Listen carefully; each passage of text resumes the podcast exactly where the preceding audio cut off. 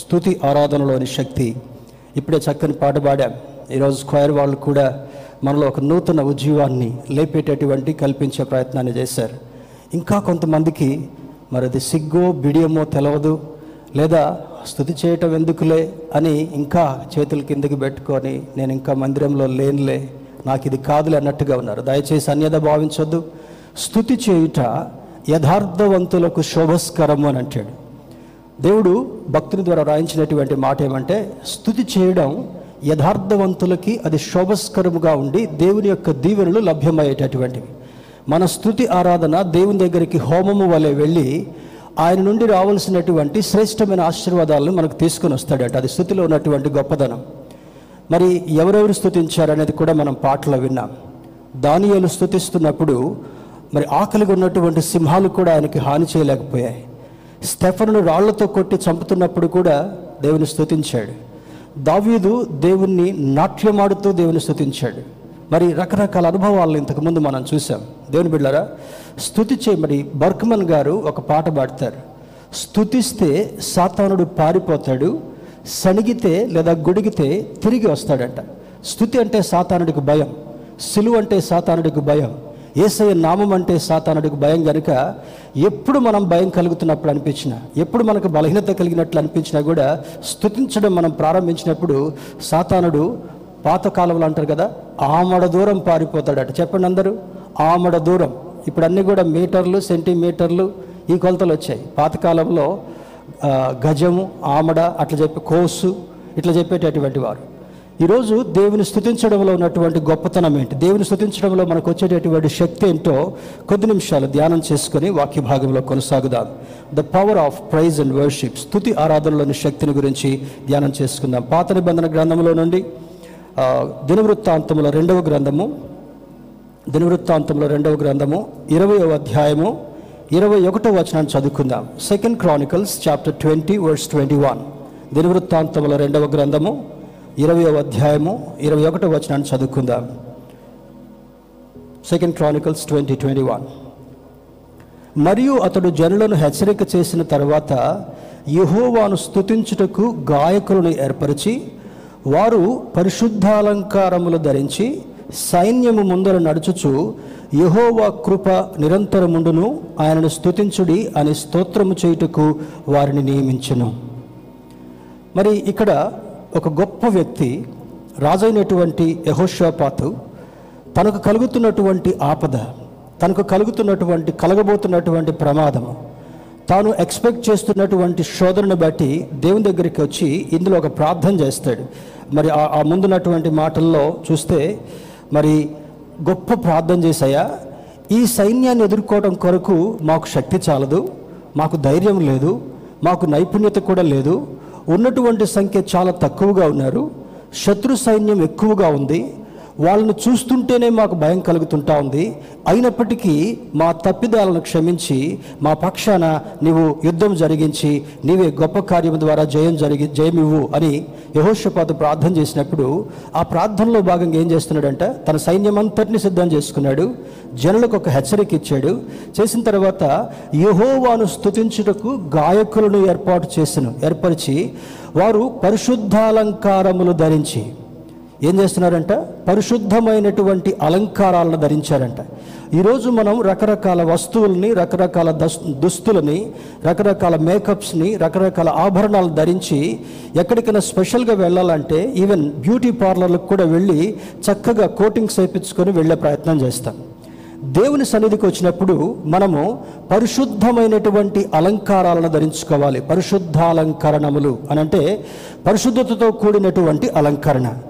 అందులో పరిశుద్ధతతో కూడినటువంటి అలంకరణ అన్నప్పుడు స్తుతి, పెదవుల ద్వారా స్తుతిస్తున్నప్పుడు, నీ నోటి ద్వారా దేవునికి రావాల్సినటువంటి ఘనతను ఆపాదిస్తున్నప్పుడు, నువ్వు చేతులెత్తి ఆరాధన చేస్తున్నప్పుడు, నువ్వు స్తుతించేటటువంటి ప్రతి మాట, నీవు పలికేటటువంటి ప్రతి మాట కూడా నీకది ఆభరణము వలె ఉంటుంది అని అంటాడు. ఆభరణము అనగా నగలు పెట్టుకుంటాం కదా, ఉంగరాలు పెట్టుకుంటాం, తర్వాత మెడలో గొలుసులు వేసుకుంటాం, తర్వాత చేతికి బ్రేస్లెట్ పెట్టుకుంటాం, స్త్రీలైతే నడుముకు వడ్డాణం అనేటటువంటిది పెట్టుకుంటారు. రకరకాల ఆభరణాలు ఉన్నాయి. ఈ ఆభరణాలు మనిషికి ఒక రకమైనటువంటి ఘనతను, అబ్బో వీళ్ళు చాలా ధనవంతులు అనుకుంటా, ఇంత ధరించుకొని వచ్చారు అని గెటప్ చూపించుకోవడం కొరకు మాత్రమే పనికొస్తాయి. కానీ దేవుని దగ్గర మనము స్తుతిస్తూ ఆరాధిస్తున్నప్పుడు ఏం చేస్తుందంటే ఒక డైనమో వలె అద్భుతమైనటువంటి శక్తి మనతో నింపడం మాత్రమే కాకుండా, శక్తితో నువ్వు ఆరాధిస్తున్నప్పుడు, శక్తితో నువ్వు స్తుతిస్తున్నప్పుడు దేవుని దగ్గరికి అది ఆయనకి ఇష్టమైనటువంటి హోమము వలె వెళ్తుందంట. స్తోత్రం చెప్దాం, హల్లెలూయా. మన దేవుడు స్తుతులకు పాత్రుడైనటువంటి వాడు. మన దేవునికి స్తుతులు ఆపాదించేటటువంటి వారుగా మనం ఉన్నప్పుడు దేవుడు మనల్ని ఘనపరిచేటటువంటి వాడని లేఖనం సెలవిస్తుంటా ఉంది. ఇంగ్లీష్ ట్రాన్స్లేషన్ కూడా న్యూ అమెరికన్ స్టాండర్డ్ బైబిల్ వర్షన్ని కొంచెం దగ్గరగా ఉంది. అప్పుడప్పుడు చెప్తాను, తెలుగు ట్రాన్స్లేషన్కి ఏ వర్షన్ దగ్గరగా ఉందో దాన్ని నేను మీ ముందుకు తీసుకొచ్చే ప్రయత్నం చేస్తూ ఉంటుంటాను. When he had consulted with people, he appointed those who sang to the Lord and those who praised him in holy attire, as they went went on before the army, and said, give thanks to the Lord, for his faithful is everlasting. his for, for his faithfulness is everlasting. ఆయన కృప నిరంతరం ఉండేటటువంటిది. ఒక మనిషి యొక్క జీవితము పరిమితం ఉంటా ఉంది. ఒక వస్తువు యొక్క మరి దానికి టైము దానికి కూడా పరిమితి ఉంటా ఉంది. ఈ సెల్ ఫోన్ను కొంతకాలం వాడిన తర్వాత దీని బ్యాటరీ పనిచేయదు. తర్వాత కొంతకాలం ఈ స్పెట్స్ పెట్టుకున్న తర్వాత ఇవి పనిచేయవు. కొంతకాలం పెన్తో రాస్తున్న తర్వాత అది పనికి పనికి రాకుండా అయిపోతుంటా ఉంది. అదేవిధంగా మన జీవితానికి దేవుడు దీర్ఘాయుష్ని ఇవ్వాలనుకున్నాడు. యెహోవా యందు భయభక్తులు కలిగినటువంటి వారికి ఘనతయు జీవమును ఐశ్వర్యం ఇచ్చేటటువంటి వాడు, దీర్ఘాయుష్నిచ్చేటటువంటి దేవుడు మన దేవుడు. కనుక ఆయనకి ఎప్పుడు కూడా ఆయనకు చెందవలసినటువంటి స్తుతి గొప్పలు గొప్పలుగా చెప్పుకోవడం మనిషి మనిషిని బట్టి కాదు. మనము దేవుని యొక్క గొప్పతనాన్ని ప్రకటిస్తున్నప్పుడు, దేవుని యొక్క గొప్పతనాన్ని స్తుతులతో నీవు ఆరాధిస్తున్నప్పుడు దేవుడు సంతోషపడటం మాత్రమే కాకుండా నీ యందు బహుగా ఆనందించేటటువంటి వాడని లేఖనం సెలవిస్తుంటా ఉంది. This chapter twenty talks about the king Jehoshaphat defeating Moab and Ammon army. దేవుని బిడ్డలారా, మరి అమ్మోన్ మరియు మోయాబీలో ఉన్నటువంటి శత్రు సైన్యాన్ని స్తుతి ద్వారా దేవుడు యెహోషాపాతుకి ఏ విధంగా జయమిచ్చాడో ఇరవై అధ్యాయం ఇంటికి వెళ్ళిన తర్వాత స్పష్టంగా చదవండి. అందులో చక్కని ప్రార్థన ఉంది. ఒక వ్యక్తి యొక్క ప్రవచించి ఏ విధంగా దేవుడు మీకు సహాయం చేయబోతున్నాడని చూడండి. ఒక మాటను కూడా గమనిద్దాం. పద్నాలుగవ వచనంలో, అప్పుడు మతన్యాకు పుట్టిన యెహుయేలు కుమారుడైన బెనాయాకు జననమైన జకర్యా కుమారుడును ఆసాపు సంతతి వాడును లేవియుడునగు యహజీయేలు సమాజంలో ఉండెను. యెహోవా ఆత్మ అతని మీదికి రాగా అతడు ఇలాగు ప్రకటించెను, యెరూషలేము యూదావారలారా, యెరూషలేము కాపురస్తులారా, యెహోషాపాతు రాజా, మీరందరూ ఆలకించుడి. యెహోవా సెలవిచ్చినదేమనగా, ఈ గొప్ప సైన్యమునకు మీరు భయపడకుడి, జడియకుడి. ఈ యుద్ధము మీరు కాదు, దేవుడే జరిగించును. రేపు వారి మీదికి పోవుడి. వారు జీజు అను అను ఎక్కుడు మార్గమున వచ్చెదరు. మీరు ఏరువేలు అరణ్య మందిరమున్న వాగుకొన దగ్గర వారిని కనుగొందురు. చూడండి, ఎంత స్పష్టంగా ప్రవచనంలో దేవుడు మాట్లాడుతుంటున్నాడు. ఎలా యుద్ధానికి సిద్ధపడాలి, ఏ మార్గం గుండా వెళ్ళాలి, ఎలా దేవుని స్తుతించాలి, ఎలా దేవుని గణపరచాలి, వారు ఏ మార్గ శత్రువు ఏ మార్గం గుండా రాబోతున్నాడు, మీరు ఏ మార్గం గుండా వెళ్ళాలి అనేటటువంటి స్పష్టమైనటువంటి సందేశాన్ని ఆ ప్రవక్త అయినటువంటి యహజీయేలు ద్వారా మహోన్నతుడైనటువంటి దేవుడు వారికి తెలియజేస్తున్నట్లుగా అర్థమవుతుంటా ఉంది. ద వర్డ్ ప్రైజ్, స్తుతి అనేటటువంటి మాటలకు ఉన్నటువంటి అర్థం ఏంటంటే, offering grateful homage in words or song as an act of worship. ఈ స్తుతి అనేటటువంటిది దేవునికి చెందవలసినటువంటి ఘనత ఆయనకు ఆపాదిస్తూ మరి దేవునికి అర్పణ అర్పించడం, స్తుతి ద్వారా అర్పణ. ఆయన ఏమంటాడంటే, విరిగి నలిగినటువంటి మనస్సే దేవునికి ఇష్టమైనటువంటి బలి అంటాడు దావీదు భక్తుడు యాభై ఒకటవ కీర్తనలో. ఆనాడు బలులు అర్పించేటటువంటి వారు ఈనాడు బలులు అర్పించాల్సినటువంటి అవసరం లేదు. నీ స్తుతే నీ మనస్సుని లోకము నుండి వేరుపరుచుకొని, నీ మనసులో కలిగేటటువంటి లోకపు కోరికలన్నింటినీ కూడా దూరపరుచుకొని, నీ నోటితో దేవుని స్తుతిస్తున్నప్పుడు, హృదయంతో దేవుని ఆరాధిస్తున్నప్పుడు, మనసారా దేవుని ఆరాధిస్తున్నప్పుడు అది దేవునికి ఇష్టమైనటువంటి ప్రీతికరంగా కనబడుతుందని లేఖనం సెలవిస్తుంటా ఉంది. ఈ బా ఈ బైబిల్ గ్రీకు హెబ్రూ భాష నుంచి తర్జుమా చేయబడింది కనుక దీనిలో ఉన్నటువంటి కొన్ని అర్థాలకు ఉన్నటువంటి ఆ యొక్క మీనింగ్ అర్థాన్ని కూడా, మాటలకు ఉన్నటువంటి అర్థాన్ని మనం తెలుసుకునే ప్రయత్నం చేద్దాం. దేవుని బిడ్డలారా, మరి హిబ్రూ వర్డ్, హిబ్రూ భాషలో ఆనాడు అరామిక్ భాష మాట్లాడేటటువంటి వాడు యేసుక్రీస్తు ప్రభువారు గ్రీకు భాషలో ఉన్నటువంటి ఈ గ్రంథాన్ని మనకు తెలుగులో తర్జుమా చేసి అనేకమైనటువంటి భాషల్లో ఈనాడు తర్జుమా చేసి వెసులుబాటుని కల్పించారు. హిబ్రూ భాషలో కూడా ఆనాడు ఉన్నటువంటి కొన్ని అర్థాలను మనం చూస్తే మరి యాదా యాదా అనేటటువంటి మాటకు give give thanks or confess, దేవునికి వందనాలు చెల్లించండి లేదా నీ జీవితంలో దేవుడు చేసినటువంటి మేలును బట్టి దేవుని దగ్గరికి ఒప్పుదం చేసుకుంటూ ప్రభువా నేను తప్పు చేసినా కూడా నన్ను క్షమించావు, నేను చెడు మాట్లాడినా కూడా నన్ను క్షమించావు, చెడు కార్యం చేసినా కూడా, చెడును చూసినా కూడా, చెడు ప్రవర్తనను కలిగినప్పటికీ కూడా నన్ను ఈ రోజు వరకు సజీవుల లెక్కలో మిగిల్చావంటే కారణం అందును బట్టి నిన్ను స్తుతిస్తున్నానని దాని యొక్క అర్థమై ఉంటా ఉంది. రెండవది జమర్ జమర్ అనేటటువంటి మాటకు సింగ్ ప్రైజ్, స్థుతులతో నీవు పాడగలగాలి. నీకు దేవుడు ఇచ్చినటువంటి గాత్రం, కొంతమందికి అయ్యో నాకు మంచి రాగం లేదు కదా నేను ఎలా పాడగలను అనుకుంటారు, కొంతమంది అనుకుంటారంటే నాకన్నా మంచిగా ఎవరు పాడలేరు అనుకుంటారు. దేవుని బిడ్డలారా జ్ఞాపకం ఉంచుకోవాలి, కాకి పిల్ల కాకి ముద్దు అని ఒక సామెత ఉంది అంతే కదా. కాకి నల్లగా ఉంటుంది, ఆ తర్వాత కాకి అరిపెట్లుంటుంది, అది అరిసిందంటే మనకే చికాకు పడుతుంది కదా. కానీ కాకి పిల్ల అరిసినప్పుడు కాకి ముద్దుగా అనిపిస్తుందంట, ఎందుకు? పిల్ల కాకి అరిస్తే తల్లి కాకి ముద్దు ఉంటా ఉంది. నీవు దేవుని బిడ్డగా నీవు ఏ గొంతుతో స్తుతించినా, ఏ రాగంతో దేవుని స్తుతించినా, నీకు పాట పాడడానికి సరిగా రాగం వచ్చినా రాకపోయినా కూడా నీ స్తుతిని దేవుడు స్వీకరిస్తాడు. స్తోత్రం చెప్దాం, హల్లెలూయా. స్తుతికి పాత్రుడైనటువంటి దేవుడు ఏమంటాడంట మరి యాదా అనేటటువంటి మాటకు దేవునికి కృతజ్ఞతలు చెల్లించాలి, జమర్ అనేటటువంటి మాటకు దేవుని స్తుతించాలి, సింగ్ ప్రైజెస్. తర్వాత హలల్ హలల్ అనేటటువంటి మాటకి టు ప్రైజ్ అనేటటువంటి లేదా హల్లెలూయా, హలల్ అనేటటువంటి హెబ్రూ భాష నుంచి, హెబ్రూ మాట నుంచి హల్లెలూయా అనేటటువంటి మాట అనగా దేవుని స్తుతించుట, దేవునికి స్తోత్రాలు చెల్లించుట అనేటటువంటి అర్థం ఉంది. దానిలో మూడు అర్థాలు ఉన్నాయి. ఒకటి టు ప్రైజ్, స్తుతించడం. రెండవది టు ఆనర్, ఆయన గౌరవపరచడం. మూడవది టు కమెండ్, అంటే నిన్ను నువ్వు ఆయనకు సమర్పించుకోవడం. స్తుతించేటప్పుడు నీలో నీవు ఉండ ఉండడానికి వీల్లేదు. దేవుని యొక్క ఆత్మతో నువ్వు నింపబడిన తర్వాత ఆత్మపరవశులంగా దేవుని స్తుతించే పక్కోళ్ళు అవును కుంటారు. ఇందాక కోయర్లో చెప్పారు కదా, పక్కోళ్ళు చేతులు లేపారా లేదో, పక్కోళ్ళు స్తుతిస్తున్నారో లేదో, పక్కోళ్ళు చప్పట్లు కొడుతున్నారో లేదో, ఇదంతా మనకు అనవసరం. నిన్ను నీవు దేవునికి సమర్పించుకుని నీవు దేవుని స్తుతిస్తూ ఆరాధిస్తున్నప్పుడు నీకు రావాల్సినటువంటి ఆశీర్వాదాన్ని దేవుడు నీకు అనుగ్రహించేటటువంటి వాడు. ఎవరు ఫాలో అవుతారో, ఎవరు స్తుతిస్తారో, ఎవరు ఇక్కడ ఉన్నటువంటి మాటకు విలువనిస్తారో వారిని దేవుడు తప్పక ఆశీర్వదించేటటువంటి వాడు. ఒక వ్యక్తి చేయలేదా, ఆ వ్యక్తి ఆశీర్వాదాన్ని పోగొట్టుకున్నాడు పోగొట్టుకుంటున్నాడు అనేటటువంటి సత్యము వారికి స్పష్టంగా అర్థం కావాలి. ఆ చేతులెత్తకపోతే ఆశీర్వాదం రాదా అనేటటువంటి ఆలోచన. Don't defend yourself. మనల్ని మనం ఎప్పుడు కూడా సపోర్ట్ చేసుకుంటూ తప్పును తప్పుగా చూడాలి, కానీ తప్పును కరెక్ట్గా చూసేటటువంటి ప్రయత్నం ఎప్పుడు కూడా చూడడానికి వీల్లేదు. దేవుని బిడ్డలారా ఇందులో అంటాడు all the three words contain contain the idea of giving thanks and honour to the one who is worthy of praise. ఈ స్తుతించుట, ఆరాధించుట, ఘనపరచుట, ఆయనకు సమర్పించుకోవటం, ఇవన్నీ కూడా he is worthy to be praised.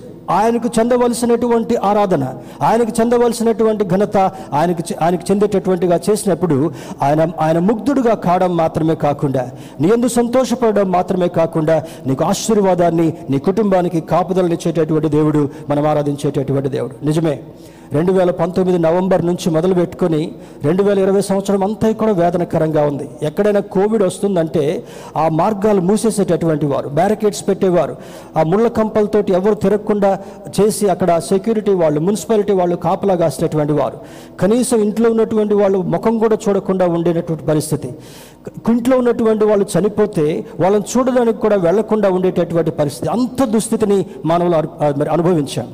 ఇరవై ఒకటిలో కొంచెం ధైర్యం కలిగింది, కానీ ఇరవై ఒకటిలో కూడా చాలా వేదన. ఇరవైలో జరిగినటువంటి మరణాల కంటే కూడా రెండు వేల ఇరవై ఒకటిలో భయంకరమైనటువంటి మరణాలు జరిగాయని ఆ యొక్క లెక్కలు మనకు తెలియజేస్తుంటా ఉన్నాయి. ఇన్ని మరణాలు విన్నప్పటికీ కూడా, ఇన్ని శోధనలు కలిగినప్పటికీ కూడా, ఇందాక స్క్రీన్లో చూసినటువంటి క్యూలో ఉన్నారంట శవాలను తగలబెట్టడం కోసం.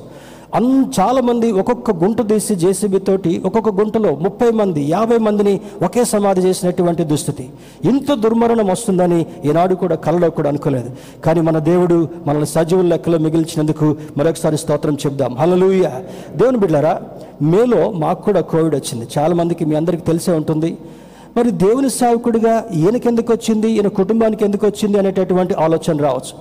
కొంతమంది సేవకులతో కలిసి తిరుగుతున్నప్పుడు, కొంతమంది బయటికి వెళ్ళే పరిస్థితులు మనకున్నప్పుడు ఆ విధంగా మొదట నాకు సోకి తర్వాత ఇంట్లో అందరికీ కూడా సోకింది. కానీ ఎంత తీవ్రతరమైనప్పటికీ కూడా ఒక్కరోజు కూడా నాకు ఆయాసం కలగల, ఒక్కరోజు కూడా నాకు దగ్గు రాలే, ఒక్కరోజు కూడా నాకు జ్వరం రాలే, ఏ సిమ్టమ్స్ లేవు, నా వాసన పోలేదు, నా రుచి పోలేదు. నా దేవుడు నన్ను సజీవుల లెక్కలో మిగిల్చడం మాత్రమే కాకుండా కుటుంబం అంతటిని కూడా ఆయన హస్తాల్లో భద్రపరిచి హాస్పిటల్ బెడ్ ఎక్కకుండా కృప చూపించిన దేవునికి, ప్రార్థించినటువంటి మీ అందరికీ కూడా ప్రభువు నామంలో వందనాలు తెలియజేస్తుంటున్నాను. మన దేవుడు సజీవుడు కనుక సజీవుల లెక్కలో మనల్ని మిగిల్చి ఉంచాలనుకున్నాడు. సజీవుల లెక్కల నుంచి ఇంకా ఆయన నామఘనత కొరకై మరి దేవుడు నిన్ను నడిపించాలనుకున్నాడు కనుక ఈ దేవుని స్తుతించి ఆరాధించేటటువంటి వారుగా ఉండగలగాలి. వర్డ్ వర్షిప్, ప్రైజ్ని గురించి మనం అర్థం చేసుకున్నాం. వర్షిప్ అనగా ఆరాధించేటటువంటి దానికి అర్థం ఏంటంటే, గ్రీకులో మరి ప్రోస్కునియో ప్రోస్కునియో అనేటటువంటి మాటకు మరి to fall down before or bow down before అంటే సాష్టాంగపడి దేవుని సన్నిధిలోకి వెళ్ళి, ఆనాడు ప్రవక్తలు, ఆనాడు భక్తులైనటువంటి వారు, రాజులు కూడా దేవుని మందిరానికి వెళ్ళి సాష్టాంగపడి కింద బోర్లుగా పడుకొని దేవుని ఆరాధించేటటువంటి వారంట. మనం కుర్చీల్లో కూర్చొని కూడా అంటూ ఉంటాం, మనకు ఆరాధన అని అంటే తల అర్థం కావట్లేదు, చేతులు లేపమంటే అర్థం కావట్లేదు, చప్పట్లు కొట్టమంటే కూడా అర్థం కావట్లేదు. రాజులైనటువంటి ఘనులు కూడా బోర్లుగా సాష్టాంగ పడుకొని దేవుని సన్నిధిలో, అయ్యా మాకు రాజరికం ఇచ్చింది నువ్వే, మాకు ధైర్యం ఇచ్చింది నీవే, మాకు మాకు ఘనతనిచ్చింది నీవే, మా యుద్ధాల్లో జయమిచ్చింది నీవే, మా పూర్వీకులందరూ ఎంతమంది ఓడిపోయినప్పటికీ కూడా నువ్వు మాకు జయమిస్తున్నావు కనుక నీ సన్నిధిలో సాష్టాంగపడి నమస్కరిస్తున్నాను. అబ్రహాము కూడా దేవుని దగ్గరికి వెళ్ళినప్పుడు సాష్టాంగపడి ప్రార్థించేటటువంటి వాడంట. రాజైనటువంటి దావీదు, ఇందాక చూసాం కదా, దినమునకు ఇరవై నాలుగు గంటల్లో పద్దెనిమిది గంటలు దేవుని స్తుతించేటటువంటి వాడంట.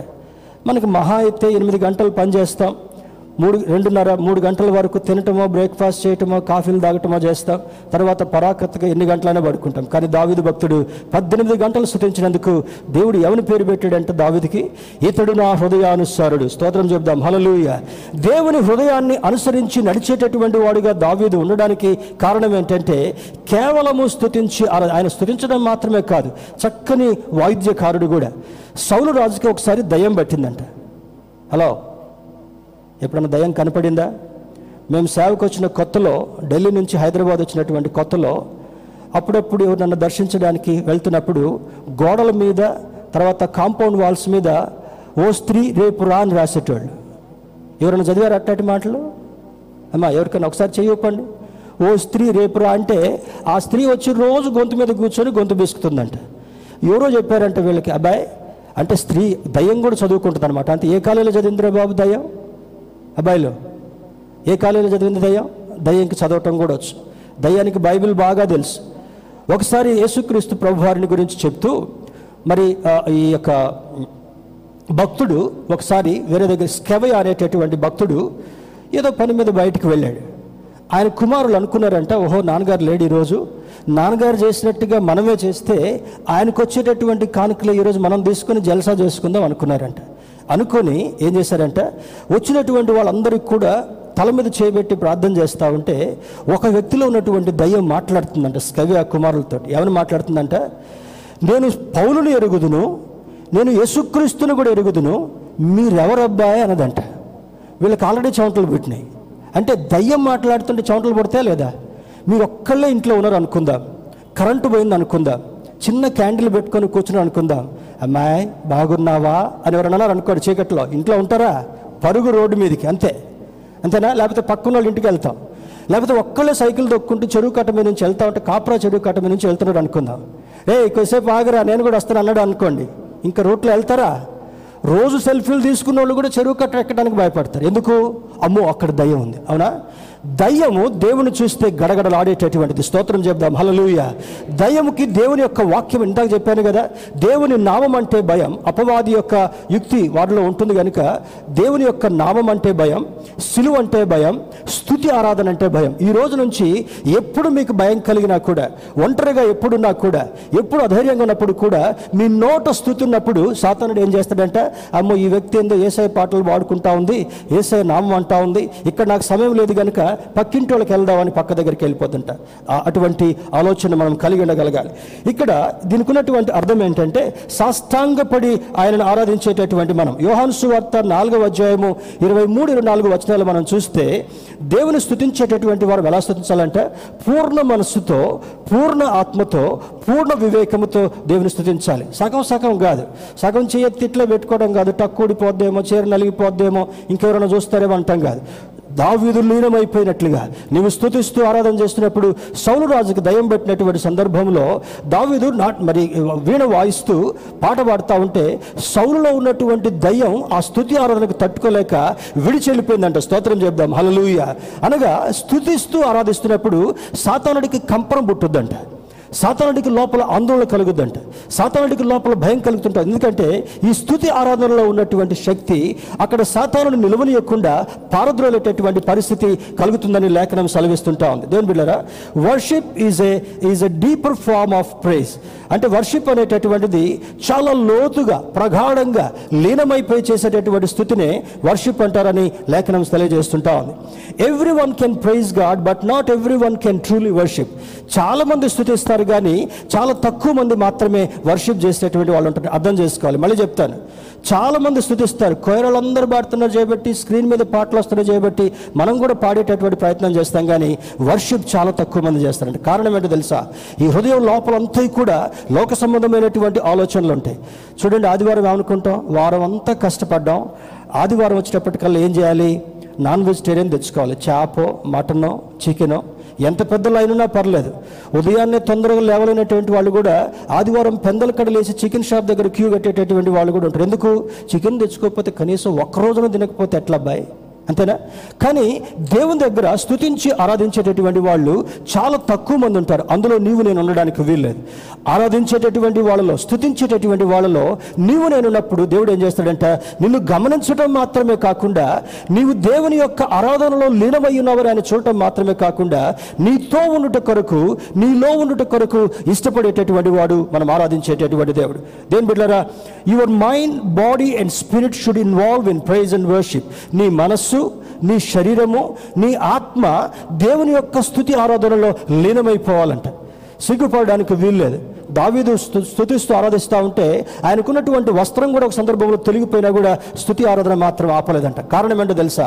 ఒకవేళ నేను నేను నేను సిగ్గును అనుభవిస్తున్నప్పటికి కూడా, ఒకవేళ ఇతరులను చూసి అసహించుకున్నా కూడా పర్లేదు, కానీ నేను స్తుతించి ఆరాధించేటటువంటి వాడిగా ఉండాలి, నా దేవుని ఘనపరిచేటటువంటి వాడిగా ఉండాలని దావీదు ఆరాధించినట్లుగా లేఖనంలో సెలవివ్వబడుతుంటా ఉంది. దేవుని బిడ్డలారా, how powerful is praise and worship. ఈ స్తుతి ఆరాధన అనేటటువంటిది ఎంత శక్తివంతమైందో కూడా కొద్ది నిమిషాలు మనం అర్థం చేసుకునేటటువంటి ప్రయత్నం చేద్దాం.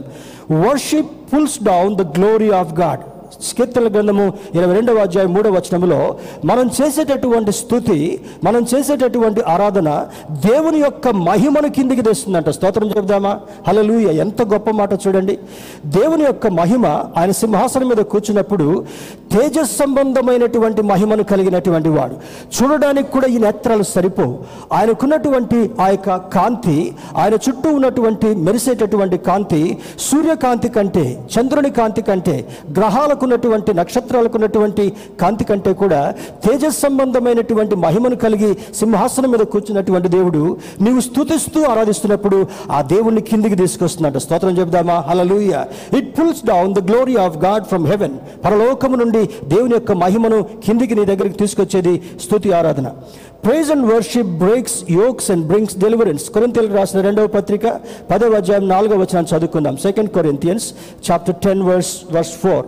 కొరింథీయులకు రాసిన రెండవ పత్రిక పదవ అధ్యాయము నాలుగవ వచనం మనం గమనించినట్లయితే చూడండి, మా యుద్ధోపకరణములు శరీర సంబంధమైనవి కావు గాని దేవుని ఎదుట దుర్గములను పడద్రోయజాలినంత బలము కలవై ఉన్నవి. స్తోత్రం చెప్దామా హల్లెలూయా. దుర్గము అంటే ఏంటి? మన కాంపౌండ్ వాళ్ళు. ఇప్పుడు ఇక్కడ కొంతమందికి కట్టుబడిని గురించి తెలుసు. ఇండ్లు కట్టుకున్నటువంటి వాళ్ళు, కాంపౌండ్ వాళ్ళు కట్టినటువంటి వాళ్ళు. ఇంతకుముందు కాంపౌండ్ వాళ్ళు గట్టిగా కట్టేటటువంటి, లావుగా కట్టేటటువంటి వాళ్ళు. గోడలు కూడా పద్దెనిమిది ఇంచులని లేకపోతే ఇంకంతకన్నా మందమైనటువంటి గోడలు కట్టేవాళ్ళు. మట్టి గోడలు కట్టుకున్నా కూడా చాలా కాలం ఉండేవి ఆ గృహాలు. ఇప్పుడు కట్టిన కొద్ది రోజులకే వర్షం వస్తే కూలిపోతూ ఉన్నాయి. అంటే ఈ ఈ సింగిల్ ఇటుక మీద కట్టినటువంటి కాంపౌండ్ వాల్ ఎవరైనా గట్టిగా నెడితే పడిపోదు అది, లేదా ఒక జంతువు వచ్చో లేకపోతే ఏదైనా ఒక ట్రక్ వెహికల్ తగిలిందనుకోండి అది తేలిగ్గా పడిపోద్ది. కానీ ఇక్కడ పౌలు భక్తుడు ఏమంటాడు, దుర్గములను పరద్రోయజాలినటువంటి శక్తి కలది. నమ్మితే స్తోత్రం చెప్దాం, హల్లెలూయా. మా యుద్ధోపకరణములు ఏమున్నాయి? ఆయనకు యుద్ధోపకరణాలు బళ్ళెం కానీ, కత్తి కానీ, డాలు కానీ, లేకపోతే ఈటె కానీ. ఆనాడు ఇటువంటి ఆయుధాలు ఉండేవి, ఇప్పుడంటే అన్నీ కూడా గన్స్ వచ్చాయి, బాంబులు వచ్చాయి. కానీ మా యుద్ధోపకరణములు ఏమంటున్నాడు ఆయన, దుర్గములను పడద్రోయజాలినటువంటి శక్తి గలది. మొన్నటి ఆరాధనలో కూడా నేర్చుకున్నాం. ఏమని నేర్చుకున్నాం? ఈ యొక్క ఎరికో గోడలు చాలా మందంగా ఉన్నాయి, రెండు వలయాలుగా ఉన్నాయి. ఒక వలయం చాలా మందంగా ఉంది, అక్కడ అక్కడ ఎరికో గోడలు చూస్తే ఇస్రాయల్ వెళ్ళినటువంటి వాళ్ళు పెద్ద పెద్ద రాళ్ళు, ఎంత మందం ఉంటుందంటే ఒక్కొక్క రాయి చెప్పాలంటే, మరి ఇక్కడ ఉన్నటువంటి బాక్స్ ఉంది కదా అంత లావు, అంత వెడల్పు, పొడుగు ఇంకా ఎక్కువ ఉంటుంది అనమాట. కనీసం ఒక క్రేన్ అయితే లేపగలదు, మనుషులు లేపడానికి వీలు కాదు. అంతంత రాళ్ళని ఎలా గోడలు కట్టారో అర్థం కాలేదు. అటువంటి వలయాలు చాలా మందం ఉన్నటువంటి మొట్టమొదటి గోడ, అది అయిపోయిన తర్వాత ఒకవేళ ఆ గోడను పగలగొట్టినా కూడా రెండవ గోడను పగలగొట్టడానికి వీలు కాదు. రెండు వలయాలుగా ఉన్నటువంటి ఆ యొక్క గోడ దాటిపోవడం కొరకు యెహోషు యెహోషు అనుకుంటున్నాడు, దేవా ఇట్లా యెహో మరి యెహోషాపాతులాగా అనుకున్నాడు, అయ్యా మా సైన్యం తక్కువ ఉంది, మాకు బలం తక్కువ ఉంది, ఆ ఎరికో కోటలకు వెళ్ళాలంటే మాకు ధైర్యం చాలట్లేదు అన్నప్పుడు యెహోవా దేవుడు ఒక మాట చెప్తాడు యెహో జాషువాకి యెహోషువాకి ఏమంటాడు, నువ్వేం చేయని అవసరం లేదు జాషువా, నీ సైన్యాన్ని తీసుకుని అక్కడికి వెళ్ళు, ఎరికో గోడ చుట్టూ ఏడు మార్లు నువ్వు స్తుతిస్తూ ప్రదక్షిణ చేయి. అంటే ఏడు సార్లు నీ సైన్యం అంతటిని తీసుకుని కూడా ప్రదక్షిణ చేస్తూ నువ్వేం చేయనక్కర్లేదు, స్తుతిస్తూ ఆ చిట్ట చివరి దినాన బూరలు ఊదండి, చిట్ట చివరి దినాన చప్పట్లు కొడుతూ పాటలు పాడుతూ దేవుని స్తుతించడనప్పుడు వారి స్తుతి ఆరాధన ఆ బూరల యొక్క శబ్దానికి స్తుతి ఆరాధనలో ఉన్నటువంటి శక్తి వచ్చి ఆ ఎరికో గోడలు కూలిపోయాయంట. స్తోత్రం చెప్దాం, హల్లెలూయా. కూలిపోవడం మాత్రమే కాకుండా అందులో సునాయాసంగా వాళ్ళు ప్రవేశించి వారి వారికి జయాన్ని చేకూర్చుకున్నట్లుగా లేఖనం సెలవిస్తుంటా ఉంది. ఈరోజు మన చుట్టూ ఉన్నటువంటి గోడలు ఏ ఏం గోడలు ఉన్నాయంట? అపవాది మన చుట్టూ గోడలు కడతాడంట. అబద్ధమాడేటటువంటి గోడ, మోసం చేసేటటువంటి గోడ, తర్వాత మరి చెడు వ్యసనాలకు గురి అనేటటువంటి గోడ, తర్వాత రకరకాల గోడలు, అప్పులు అనేటటువంటి గోడ. ఈ గోడలన్నీ కట్టిన తర్వాత నిన్ను బందీగా ఉంచుతాడు. ఇన్ని గోడలు దాటి బయటికి ఎలా రావాలి, నేను ఇన్ని గోడలను ఏ విధంగా నేను ఛేదించుకోవాలి? ఇక్కడ సూత్రం పెట్టాడు, పాస్వర్డ్ నీకు ఇచ్చాడు. చుట్టూ ఎన్ని అప్పులున్నా, ఎంత భయంకరమైన జీవితం ఉన్నా, ఇంట్లో ఉన్నటువంటి వాళ్ళు నిన్ను నిందించి హింసిస్తున్నా, నీ ఎరుగు పొరుగు వారు నిన్ను ప్రేమించకపోయినప్పటికీ కూడా దేవుడు నీ చేతిలో పాస్వర్డ్ పెట్టామంటాడు, అమ్మా అబ్బాయి నువ్వు స్తుతించు చాలు. స్తుతిస్తే సాతానుడు పారిపోతాడు. నువ్వు సణుగుతూ కూర్చుంటే, ఇంట్లో నిద్రపోతూ కూర్చున్నంతసేపు కూడా నీ చుట్టూ గోడ తర్వాత గోడ వాడు కట్టుకుంటూ పోతూనే ఉంటుంటాడు. ఎప్పుడు కూడా స్తుతించేటటువంటి వాడుగా ఉండాలి. నీకు జయం రావాలంటే, నీ చదువులో నీకు జయం కావాలంటే, నీ జీవితంలో ఉన్నటువంటి సమస్యపై నీకు జయం కావాలంటే, నీ బలహీనతపై నీకు జయం కావాలంటే, ఇతరుల యొక్క నిందలపై నీకు జయం కావాలంటే ఏం చేయాలి? ఈ రోజు నుంచి నీవు స్తుతించడం నేర్చుకోవాలి. దావీదు భక్తుడు ఏం చేశాడు? గొల్యాతును చూసినప్పుడు మనం నేర్చుకున్నాం కదా, ఆ గొల్యాతు గర్జిస్తూ వస్తున్నాడు, ఒక సింహంలాగా, ఒక ఒక క్రూర మృగంలాగా గర్జిస్తూ వస్తున్నాడు. అతని ఎత్తు ఎంత ఉందంట? తొమ్మిది అడుగుల తొమ్మిది ఇంచులు పొడవున్నటువంటి వాడు, తర్వాత దేహదారుఢ్యం కలిగినటువంటి వాడు. ఆయన వేసుకున్నటువంటి ఆ యొక్క వస్త్రాలే యాభై ఎనిమిది కిలోలు, షూస్, హెల్మెట్ ఇవన్నీ కూడా పెట్టుకొని చిన్న దావీదును చూసి హేళన చేసుకుంటూ వస్తున్నాడు. కానీ దావీదు ఏమనుకున్నాడు? ఈ సున్నతి లేనటువంటి గొల్యాతు నా దేవుని ముందు ఎంతటి వాడు అని గొర్రెల దగ్గర పాటలు పాడుకుంటున్నట్టుగా ఒడిసెల్లో ఒక నున్నని రాయి పెట్టుకున్నాడు. ఆ నున్నని రాయి పెట్టి తిప్పుతూ తిప్పుతూ దేవుని స్తుతిస్తూ స్తుతిస్తూ ఆ రాయి వదలగానే అహంకారుడైనటువంటి గొల్యాతు యొక్క నుదుటను అది తగలగానే కరెక్ట్గా కణత, ఈ కణతలు అంటాం తెలుసు కదా, మన శరీర భాగాలు అన్నీ తెలుసా అమ్మా? మీకు తెలుసా? కొన్ని కొన్ని భాగాలను ఏమంటారో కూడా తెలియదు, వీటిని కణతలు అని అంటారు తెలుసు కదా. టెంపుల్ అంటే ఇది, దీన్ని గట్టిగా నొక్కితే చచ్చిపోతారు మనుషులు. ఈ రెండు సైడ్స్ ఒక ఒక గట్టి వస్తువు కానీ చేయి పెట్టిగా నొక్కితే మెదడుకి ఎఫెక్ట్ అయిపోయి నరాలు చిట్లిపోయి చనిపోతారు. వాడికి ఎప్పుడైతే గొల్యాతుకి ఈ నుదుటన కణతను రాయి కొట్టుకుందో వెంటనే కుప్పగూలిపోయినట్టుగా కూలిపోయాడంట. యుద్ధ భూమిలోకి వెళ్ళినటువంటి వాడు దావీదు కత్తితో వెళ్ళలా. ఎలా వెళ్ళాడంట? స్తుతితో ఆరాధనతో వెళ్ళాడు. దేవుడు అతని పక్షాన యుద్ధం, ఇప్పుడు యెహోషాపాతును కూడా అంటాడు, మీ పక్షాన యుద్ధం చేసేటటువంటి వాడు యెహోవా, నీ పక్షాన నా పక్షాన కూడా యుద్ధం చేసేటటువంటి వాడు యెహోవా. శత్రువు ఎంత బలమున్నా పర్లేదు, శత్రువుకి ఎంత సంఖ్యాబలమున్నా పర్లేదు, శత్రువుకి ఎంత స్థానబలం ఉన్నా పర్లేదు, శత్రువుకి ఎంత అహంకారం ఉన్నా పర్లేదు, కానీ అహంకారుడైనటువంటి గొల్యాతును ఏ విధంగా నొదుటొచ్చి మరి చనిపోయేటటువంటి వాడిగా దేవుడు చేశాడో, వాడి వరలో ఉన్నటువంటి కత్తినే తీసుకొని వాడి పీక నరికేసి సౌలు రాజు దగ్గరికి తీసుకెళ్తున్నాడు. సౌలు రాజుకి ఇంకా నమ్మకం కలగలే. రాజా సౌలా, ఇదిగో శత్రువైనటువంటి గొల్యాతుని మీరందరూ కూడా భయపడ్డారు, కానీ ఇశ్రాయేలు పక్షాన దేవుడున్నాడని చెప్పి రుజువుపరచడం కొరకు ఇదిగో నా దేవుడు నాకు విజయం ఇచ్చాడని ఆ రక్తం గారుతున్నటువంటి తలం తీసుకొచ్చి సౌలు రాజుకు చూపించగానే సౌలు రాజు గట్టిగా గాలి ఇందులో ఏమనుకున్నాడు, లోపల నక్కి కూర్చున్నాడు. అంత యుద్ధశూరుడైనటువంటి సౌలు ఫిలిస్తీన్ల సర్దారు అయినటువంటి గొల్యాతు పేరు చెప్తేనే ఆయనకి చవటలు బట్టి చలిజ్వరం వచ్చేది. కానీ ఈరోజు దావీదు ద్వారా ఏం చేశాడంటే దేవుడు గొప్ప విజయాన్ని ఇచ్చాడు. ఈరోజు నీవు స్తుతించుట ద్వారా, ఈరోజు నీవు దేవుణ్ణి ఘనపరచడం ద్వారా నీకు కావలసినటువంటి ధైర్యాన్ని, నీకు కావలసినటువంటి ఆశీర్వాదాన్ని, నీ మూయబడినటువంటి ద్వారాన్ని, నీకున్నటువంటి ప్రతి విధమైనటువంటి కష్ట నష్టాలు కూడా ఛేదింప చేసి మరి యెహో యెహోషువను తన జనులందరినీ కూడా ఆ యొక్క మరి ఆ కోటలోనికి ఏ విధంగా తీసుకుని వెళ్ళాడో, నేను ఆశీర్వాదపు కోటలోనికి నడిపించేటటువంటి దేవుడు, మనం ఆరాధించేటటువంటి దేవుడు. స్తోత్రం చెప్దాం. హల్లెలూయా. దేవుని బిడ్డలారా, మూడవది చూసినప్పుడు we receive breakthrough by praising and worshiping God. యెహోషువ గ్రంథము ఆరవ అధ్యాయం మొదటి వచనంలో చూస్తే అదే మాట రాయబడి ఉంటా ఉంది. He will give you a breakthrough. అంటే నీకు అడ్డుగా ఉన్నటువంటి అవరోధాన్ని, నీకు అడ్డుగా ఉన్నటువంటి శోధనని, నీకు అడ్డుగా ఉన్నటువంటి వ్యక్తిని ఏం చేస్తాడంటే, ఇప్పుడు పెద్దవాళ్ళు ఊర్లో వెళ్ళేటప్పుడు చేతిలో ఒక కర్ర ఉంటుంది తెలుసా, ఏవి లేనప్పుడు భుజం మీద ఇట్లా పెట్టుకుంటారు, మంచిగా చేతులకి ఇట్లా కర్ర పెట్టుకొని మంచిగా నడుచుకుంటూ వెళ్తారు.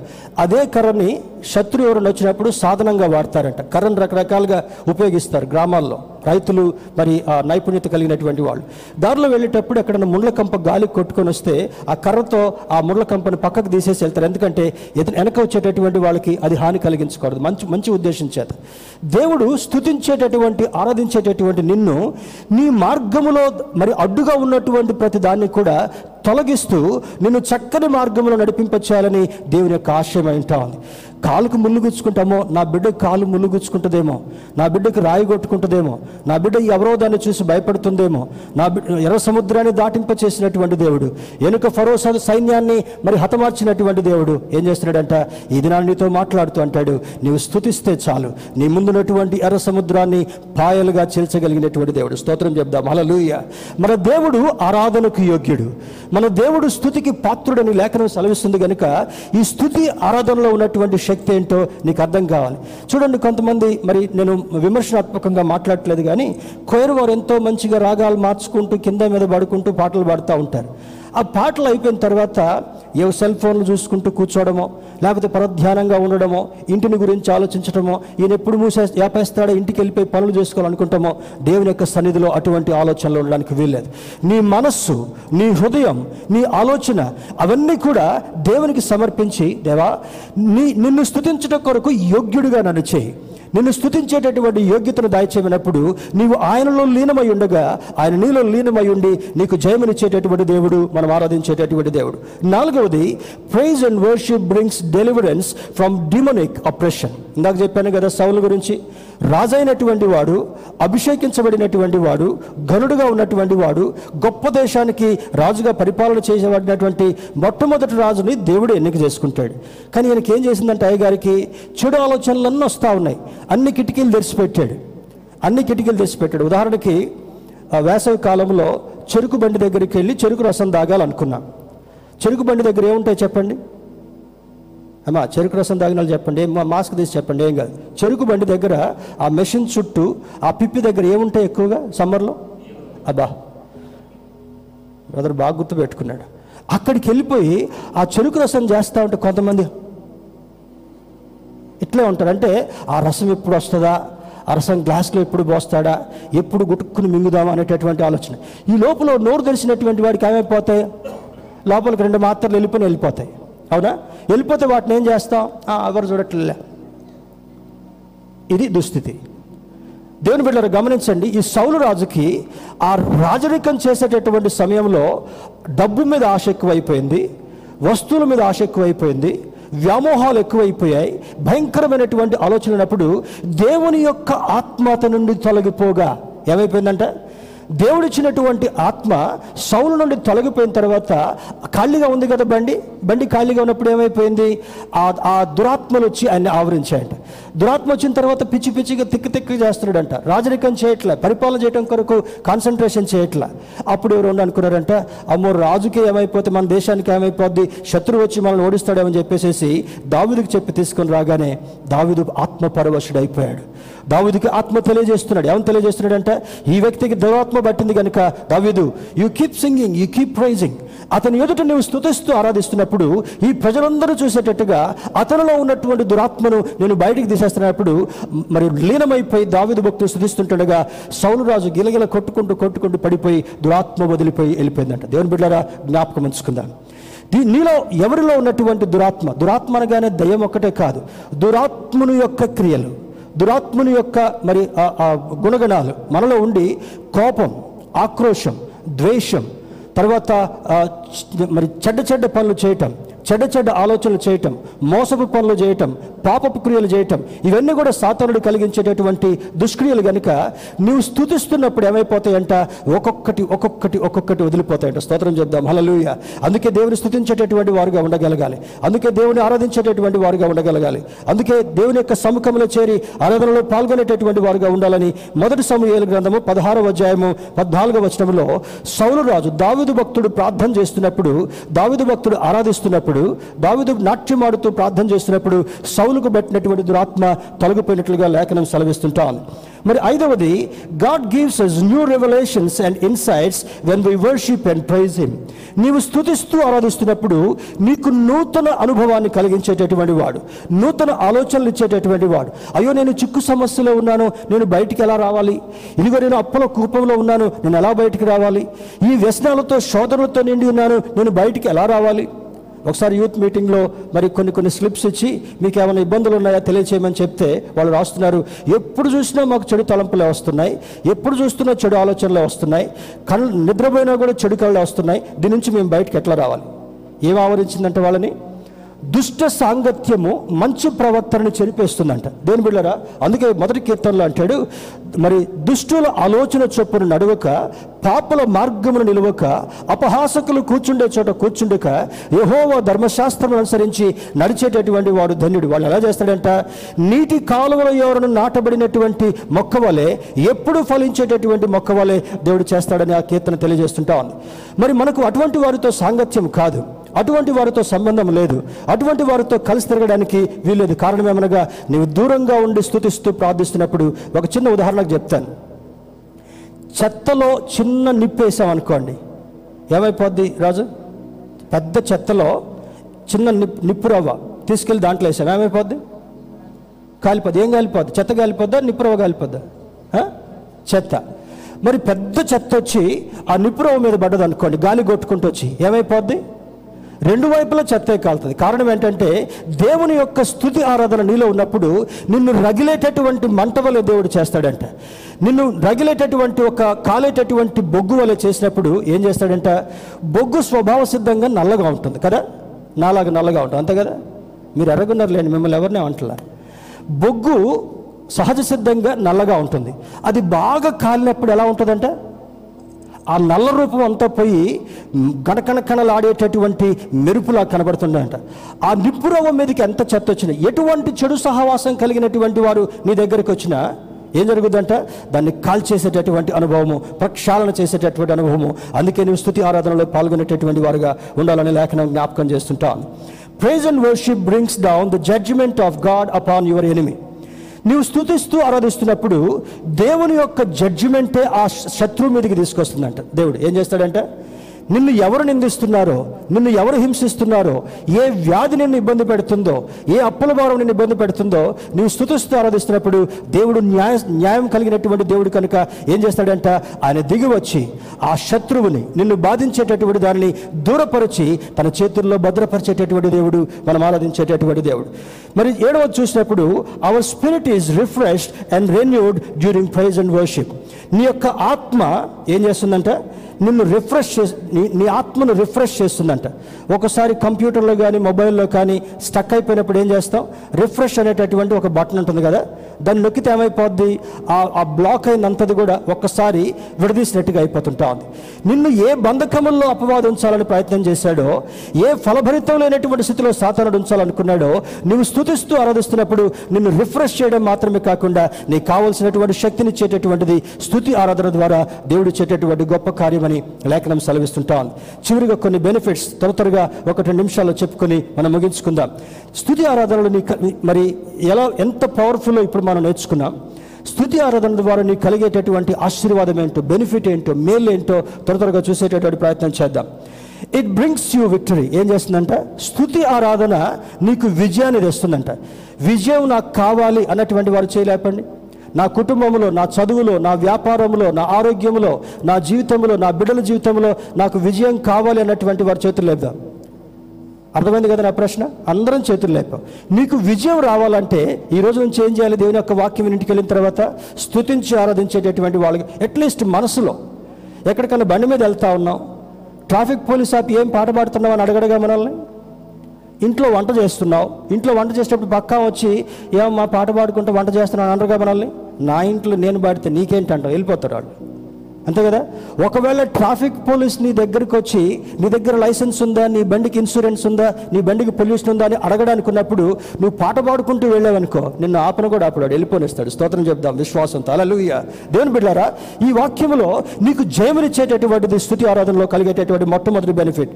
Second Chronicles twenty one to thirty ఇప్పుడు చదువుకున్నటువంటి అధ్యాయంలో మొదటి వచనం నుంచి ముప్పై వచనం వరకు కూడా యెహోషాపాతు చేసిన ప్రార్థన, ఆయనకున్నటువంటి స్థితి, ప్రవక్త ద్వారా ఇచ్చినటువంటి ప్రవచనం, తర్వాత యెహోషాపాతు తన సైన్యంతో చేసినటువంటి ఆ గొప్ప విషయం, ఆ తర్వాత దేవుడు ఇచ్చినటువంటి విజయం, ఇంటికి వెళ్ళిన తర్వాత మొదటి వచనం నుంచి ఇరవై వచనం వరకు కూడా ఈ అధ్యాయాన్ని చదివితే గొప్ప మేలులు అందులో దాచబడి ఉంటా ఉన్నాయి. రెండవది, ఇట్ బ్రింగ్స్ ఫ్రీడమ్. నీకేం చేస్తుందంట, నీకు స్వేచ్ఛ, నీకు స్వేచ్ఛనిస్తుందంట, ఫ్రీడమ్, స్వతంత్రం ఇస్తుందంట. గల్తీ పత్రికలో పౌ పౌలు భక్తుడు రాస్తూ ఉంటాడు. గల్తీలకు రాసిన పత్రిక ఐదవ అధ్యాయం మొదటి వచనంలో ఆయన ఇప్పటిదాకా బంధకాల్లో ఉన్నటువంటి వాళ్ళు బంధకం తీసేసిన తర్వాత స్వాతంత్రం ఏ విధంగా వస్తుందో ఆ విధంగా సాతాను యొక్క బంధకాల్లో ఉన్నటువంటి ప్రతి క్రియను కూడా నీకు విడుదలనిచ్చేటటువంటి వాడు మనం ఆరాధించేటటువంటి దేవుడు. మూడవది, ఇట్ రిపెల్స్ డిప్రెషన్. ఏమోనండి, మావాడు చాలా డిప్రెషన్లో ఉన్నాడండి, ఈమె ఎప్పుడు చూసినా కూడా డిప్రెషన్లో, ఈ మాటలు వాడతాం కానీ అందులో ఏముందో కూడా మనకు అర్థం కాదు కదా. డిప్రెషన్లో ఉన్న, స్ట్రెస్లో ఉన్న, దిగుల్లో ఉన్న, భయంలో ఉన్న, ఆందోళనలో ఉన్న, పిరికితనంలో ఉన్నా కూడా నువ్వు స్తుతిస్తారో చూసినప్పుడు ఏం చేస్తుందంట, ఇట్ డిస్పెల్స్, దాన్ని పారిపోయేటట్టుగా చేస్తుందంట. స్తోత్రం చెప్దాం. హల్లెలూయా. దేని బిడ్డలారా, నాలుగవది, ఇట్ బూస్ట్ అవర్ కాన్ఫిడెన్స్. నీకున్నటువంటి ఆత్మస్థైర్యాన్ని ఇంకా ఎక్కువ చేస్తుందంట. నిన్ను నిన్ను ఎంకరేజ్ చేస్తుంటా ఉంది స్తుతి ఆరాధన. ఏది పాపములో తప్పులో కాదు, మంచికి చేయటం కొరకు, విజయం తెచ్చుకోవడం కొరకు ఎప్పుడు కూడా నీకు నీకు విజయం చేకూర్చేటటువంటిది ఈ ప్రైజ్ అండ్ వర్షిప్. తర్వాత మరి our strength will be renewed. చివరిది, నీకున్నటువంటి శక్తిని, నలభై ఒకటో అధ్యాయం యెషయా గ్రంథం నలభై ఒకటో అధ్యాయం అంటాడు కదా, యెహోవా కొరకు ఎదురు చూచేటటువంటి వారికి నూతన బలం ఇస్తాడు, పక్షిరాజు వలె పైకి ఎగురుతాడు, మరి అలయక పరిగెత్తేటటువంటి వాడని లేఖనంలో ఏ విధంగా సెలవిస్తుంటున్నాడో అదే మాటను దేవుని బిడ్డలారా ఈ సాయంకాలం వేళ ఆత్మదేవుడు నీతో నాతో మాట్లాడుతున్నాడు. So what you do what you need to do learn the secret of praise and worship.